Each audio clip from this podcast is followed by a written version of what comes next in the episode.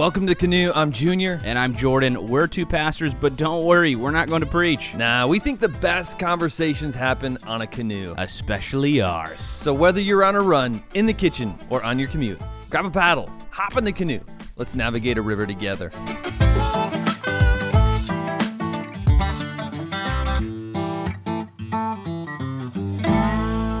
Mental Health River. This is going to be a doozy. Yeah, well, I mean, this is such a clickable title, isn't it? Mental health. Like, everybody's talking about mental health, especially nowadays, you know, not after, but during COVID. Yeah. At the same time, I don't want this to be taken the wrong way. This might be where you jump out right off the bat. Uh-oh. This is a very clickable title, mental health. But usually, not all the time, but usually, the people who are like screaming mental health, the type of people who can be really in your face about, gotta check your mental health, check your mental health, check your mental health. There's a stigma with it because it tends to be the people that I don't necessarily relate well to, or I'll just say it, want to be like. Yeah, absolutely. I mean, they're usually very kind of, they always seem very touchy-feely. Yeah. They always seem kind of very emotional. Yeah. A little kind of weird. And it makes you a little uncomfortable. Now, again, this is coming from a guy. I can wrestle with mental health sometimes, you know, with anxiety. And so I'm not saying that in a jerkish type of way. I'm just saying that there's a stigma when it comes to mental health because of the crowd that's usually screaming it. But Jordan and I want to talk about mental health in a more refreshing way, I would say, in a way very different than the crowd that usually screams it. And it's going to get a little tough, but it has to when we're talking about a subject like this. And it's so true. And usually podcasts and books and articles, they kind of pamper you. Yeah, right, you know, they almost try to make the case that the way to have good mental health is you got to be all politically correct. Right, totally. Like, and you got to be around nice people. Yeah. You got to be nice. You got to believe in yourself. You got to love yourself. You got to compliment yourself. You got to drink your soy and pop your yoga stance and shoot essential oils into your veins. Namaste, and bam, you got good mental health. Yeah, we think that's all bull. Like, mental health matters. But you don't boost your mental health by being selfish and telling yourself you look nice because maybe you don't look nice. We have a different approach today. We do. We think it's raw, maybe a little controversial, but yes. It's real. And no joke, we believe after this river, you're going to be in a better position to boost your mental health. Before we hit those waters, though, we have our appropriate Urban Dictionary word of the day. This river's Urban Dictionary word is... Acrapella. Say it with us. Acrapella. Muy bien. Acrapella is singing with your headphones on really bad. Like crap.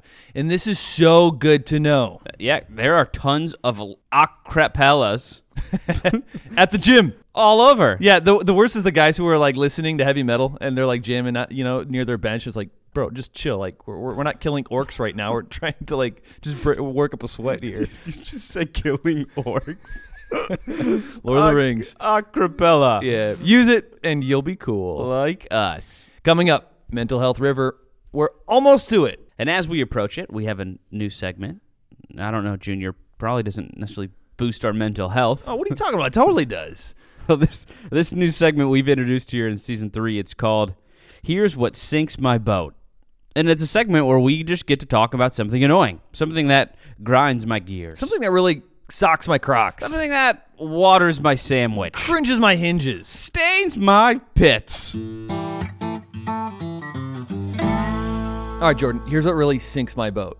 It definitely hurts our mental health. What is it? When you have to change your password, and so you do, and then the computer says, you've already used that password. Oh, my word. This is the story of my life. It is the word. Listen, I don't know who's in charge of passwords and resetting them. Probably the deep state. We all know you're out there. And we know you listen to this podcast because you listen to everything. I don't know who's in charge of password resetting, but I need to tell you, you, sir or ma'am, really salt my apples. Yeah, you kill our freaking groove. Well, now let's get back to our mental health. Let's start here. Let's define what we're talking about, Junior, when we're talking about mental health. Right. Because this is obviously a very sensitive subject, and we understand. We know people who have taken their lives, who've lost their lives when it, you know, boil it down to mental health. So what are we going to be talking about when we're talking about mental health? Yeah, because it's become a catch-all. I mean, you there's a lot of disorders, quote-unquote, so to speak, that are in this whole mental health sphere. I mean, you have depression, you have anxiety, you have schizophrenia, you have paranoia, OCD. I mean, just lots of things in this spectrum. What Jordan and I want to do is we want to talk about mental health from a 40,000-foot view. we want to come at this from a very practical standpoint. We are not doctors, so we are not going to comment on chemical imbalances, which we realize that there's a place for that discussion. We are not doctors, so we're not going to even talk about or touch on that because it's just not our place to.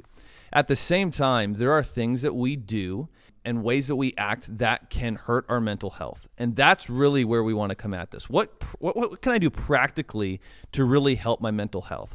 Because here's what often happens. And again, this is not politically correct, but it just is true, is we tend to want to run to chemical imbalances and medication because that is a place where there is the least amount of personal responsibility. We believe that you should exhaust all the other avenues first. First off, is there any way that I'm contributing to a bad mental health state?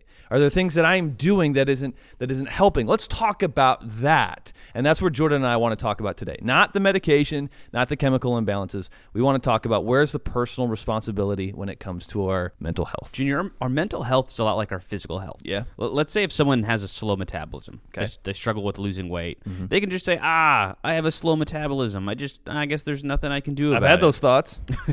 No, I mean, you still have to take personal responsibility. Right. And you have to understand that no matter your genetic makeup, there are some things that you eat that's going to benefit you, and there's some things that you eat that are going to harm you. Right. So when it comes to your mental health, that same is true. No matter your genetic makeup, there are patterns and behaviors and mindsets that are going to help you or they're going to harm you. Right. And so we need to take personal responsibility when it comes to our own mental health. So if you're working out, there might not be anything you can do about metabolism, or maybe you can medicate it, and that's great, but you still got to exercise. You still got to eat right. It's the same with your mental health, is what you're saying, is that there might be a chemical imbalance and you got to address that, but there's still some patterns of thinking and actions that are feeding and hurting your mental health. And Junior, it's like you said, we need to exhaust every avenue of personal responsibility. That's right. And I know we've talked on this podcast before just about even some of your own mental health. Do you medicate it? No. And there's times where I wonder if I should. Like last night was a bit of a rough night. What my focus is right now is I meet with a counselor once a month that helps point out areas where I can take personal responsibility. So just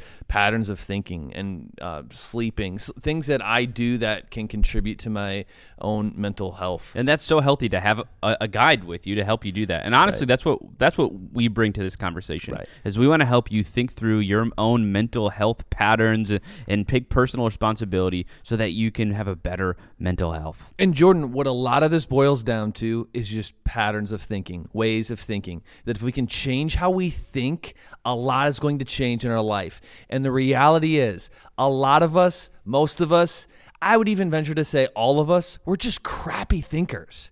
Yeah. And so if we can change what goes on in our thinking, that's going to impact our mental state. Oh, it's going to be so good. We're going to talk about that coming up, but first we got Canoe. Thanks for leaving me out there. I really appreciate that. Canoes. A study's shown 1 in 7 preteens, so that's before they're teenagers, have texted. Thank you. Okay, preteen means before. Gotcha. Thank you. That's your Canoe segment for the day. 1 in 7 preteens have texted inappropriate photos. 1 in 7. That's disgusting. 1 in 7. And it was up. It was 6% a year earlier, and now it's 14% of children between 9 and 12. It's more than doubled. Yep. Of kids have ruined their lives, because who knows where those pictures end up on. It's disgusting. It says of roughly 1,000 children ages 9 and up, it was surveyed that 21% of 9 to 12-year-olds said it was normal for kids their age to share new photos videos. So sad. Parents, if you are a parent of a child, preteen, teen, if they are under your roof, check their phone. Proverbs 22:6 says, start children off on the way they should go, and even when they are old, they will not turn from it. To start a child off on the way they should go means checking up on them. What are they texting? Because right now we live on our phones, right? Our phones are like our life. We feel like we're like detached when we don't have it with us.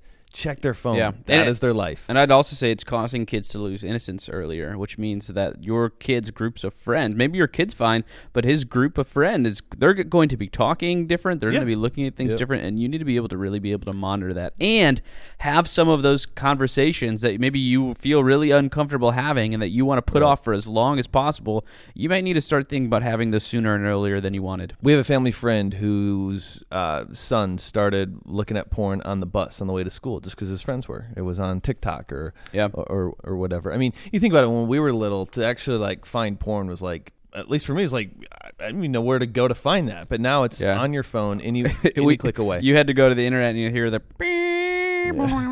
and like the modem had right, and the charge. History, there's like filters, you know, and the history or sent to your parents and all of that. Yeah, it was hard. So parents, we got to be on it. I mean, if we're going to start our children off in the way they should go, we've got to check in on them. Their phone is their life.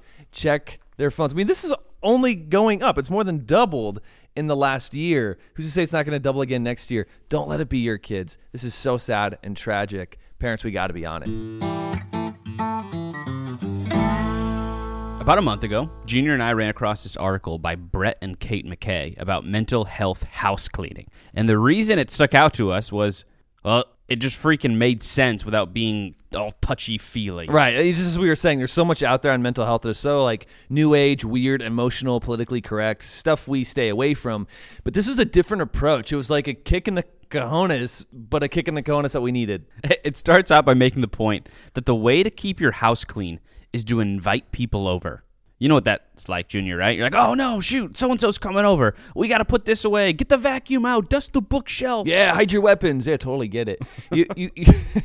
You finally put that counter catch-all pile away because so-and-so's coming over. Yeah, you're having people in your house. It gives you motivation to do more housekeeping. And it's not that we lived like slobs before, but now we're just more aware of what needs to be put away so that we don't give a hint of being a slob. And you might be wondering, what does this have to do with mental health? Everything.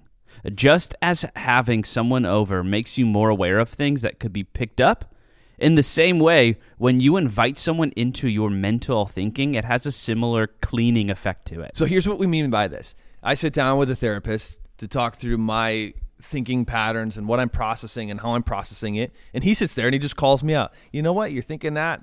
That's not necessarily true, or that's not right. He's my mental mentor. No, that's cool. A mental mentor. I think we all need mental mentors. That's point number one. You really want to go after boosting your mental health? Get a mental mentor.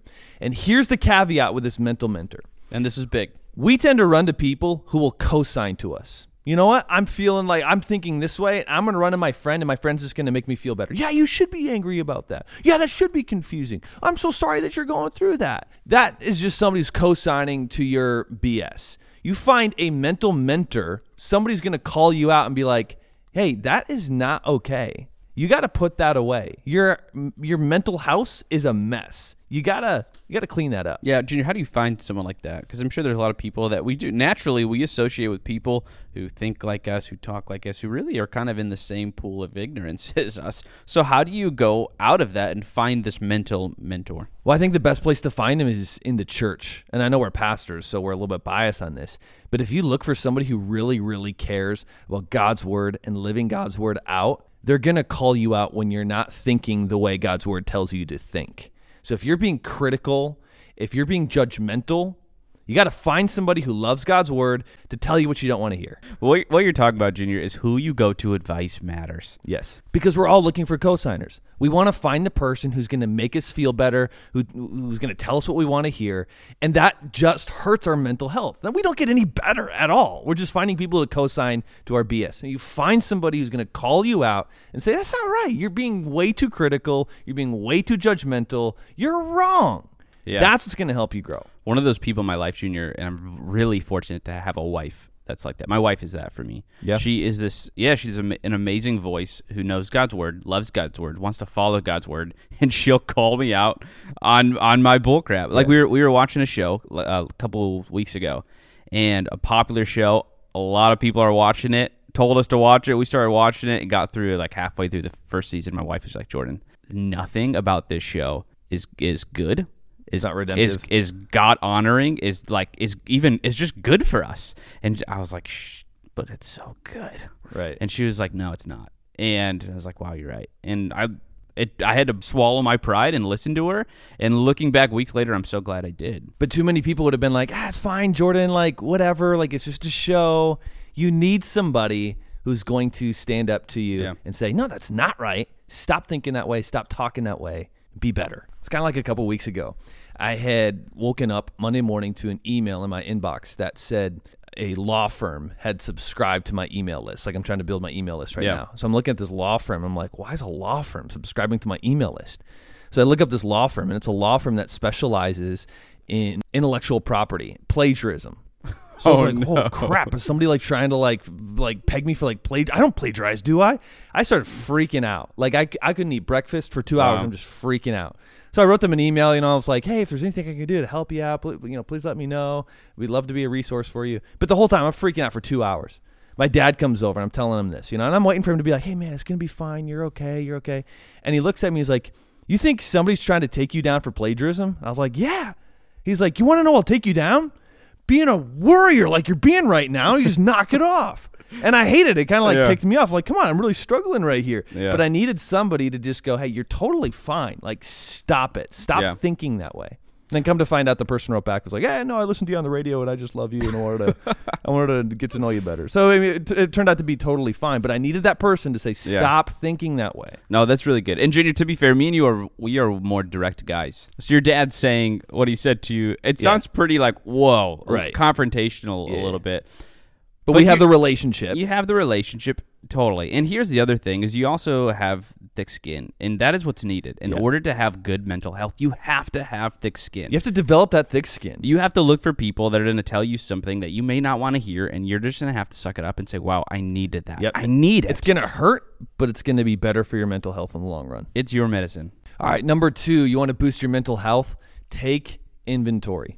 Just as, you know, somebody's coming over and you're going to have company over, you're going to walk through the house just to make sure everything's good. You know, how many dust bunnies in any sort of corners or anything that's out that you didn't know about.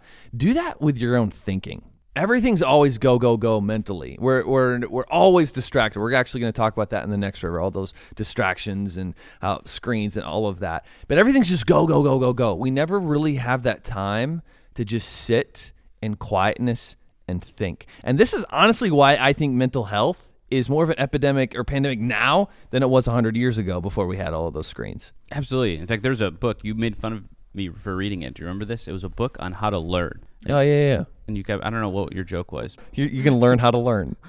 Hey, and jury's still out, but it was a good book. Honestly, I'll tell you the main part of it was it said that you need, if you want to learn, and you have to sit with your thoughts for 7 minutes a day. Yeah. That was pretty much the whole premise. And we never have that, though. We never have it. Because what do you do 5 seconds after boredom?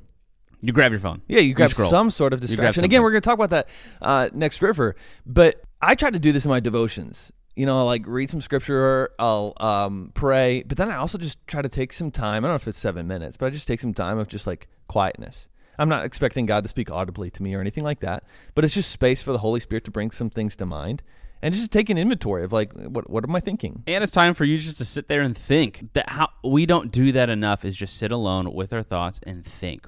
And when we do, that's part of keeping your mental health nice and tidy. This is why, so during the pandemic, did you know that like stores like hardware stores and you know, like Menards, Home Depot, they were jam-packed with people because now they had to be at home during the pandemic. They weren't in the office and out, you know, at restaurants. They're all sitting at home. They're looking around. They're going, oh, crap, that needs to be fixed and that needs to be fixed and that needs to be fixed. Yeah, and so the pandemic forced them to be home. So we're saying just force yourself in your own mind to just look around and go, okay, you know, I've been thinking that way. I like that. That's such a good point. And it's common. Forbes did a study on their most successful people, and they found all the similarities they had. One of those top similarities was each successful person. And we're talking, I mean, people who make mega millions. All those people, most successful people, had their time in the morning where they just sat with their thoughts, where they had their own time, distraction-free, where they were able to sit and think and prepare. So number 1, find a mental mentor.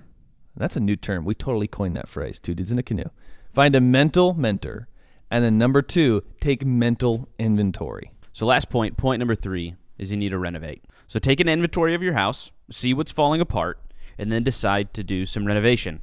I'm reading this book by John Mark Comer. It's called Live No Lies. It's good. My favorite book of 2021. But in this, he tells a story of a 4th century monk named Evagrius. I can't say his name, so Ponticus. And this guy, he's a monk. Nobody could say his name. He just went up and been a monk. This guy went into the desert of Egypt to fight the devil. And what came of Ponticus' little boxing match with the devil was one of the most sophisticated demonology of all ancient Christianity. Yeah. But yeah, Ponticus, he actually wrote a short book called Talking Back, a monastic handbook for fighting and combating demons. Wow. That's the best subtitle. I know. You're writing a book. You should use that. Use that. But Ponticus, what he did is he claimed that the fight against demonic temptation, get this, it's a fight against our own thoughts. So it's a fight against our own thought patterns, our own internal narratives. And so Ponticus decided that the easiest way to battle these thoughts was by choosing just not to think about them.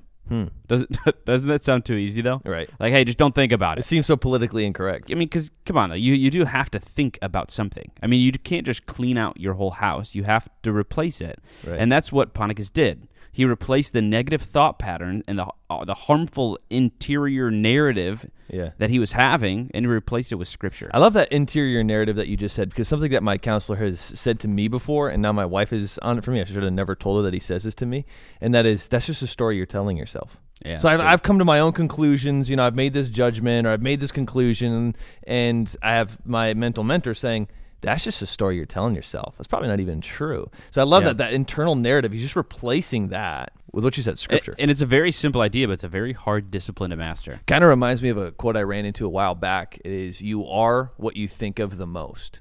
So Dr. Jeffrey Schwartz, one of the leading experts on OCD, in his book, You Are Not Your Brain, he makes a case that your mind, which he defines as directed attention, which you give attention to, can literally rewire your brain. When an unwanted thought comes into your conscious awareness, all you have to do is think about something else. So you just direct your thinking, but you are what you think about the most. I remember telling that to a guy. He's a high schooler up in Wisconsin, and he doesn't listen to this. I can kind of say he's just a loser. No better way to put that, but just doesn't have a job, lives in his mama's basement, an adult, you know.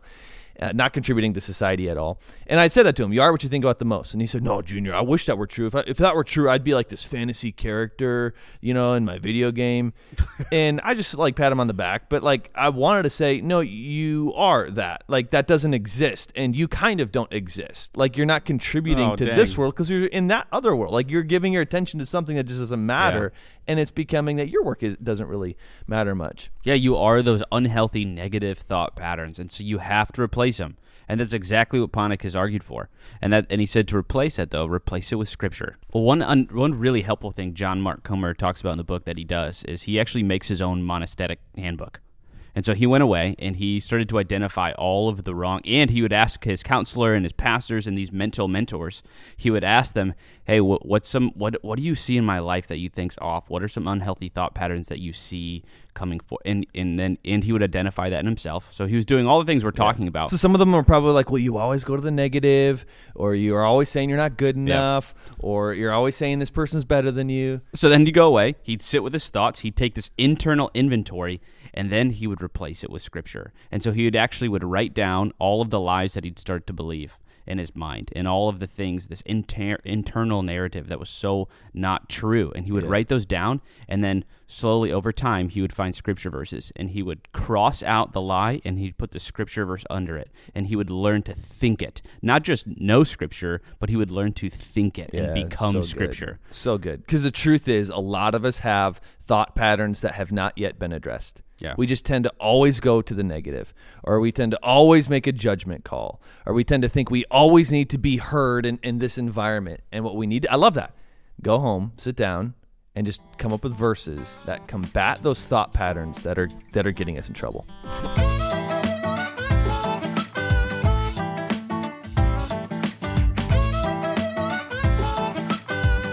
Well, Junior, we were about to go into Try It Out, and we said, you know what? Curveball. No, try it out. Well, today. That's because, I mean, it seems like every river we're just always talking about stuff we got to try out. We should just do all of it. Like, this week, you should go find a mental mentor. Somebody's going to tell you what you don't want to hear. Yeah, you should start a little journal and make your own monastic handbook. Yeah. And defeat the dumb lies and narratives that you tell yourself. So just do it. Try it out.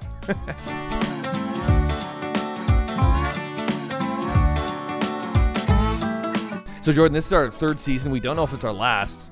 We are kind of holding our canoers ransom, so to speak. That's right. We need to get to 30,000 downloads. Now, we're on our way there, but we've got a long way to go. And the only way that we're going to get there is if some of you who listen and never share, shame on you. Start sharing. That's the only way we're going to get to 30,000. And listen, I know it's only episode 2. We're not looking great. So we really need your help. Please, please, please.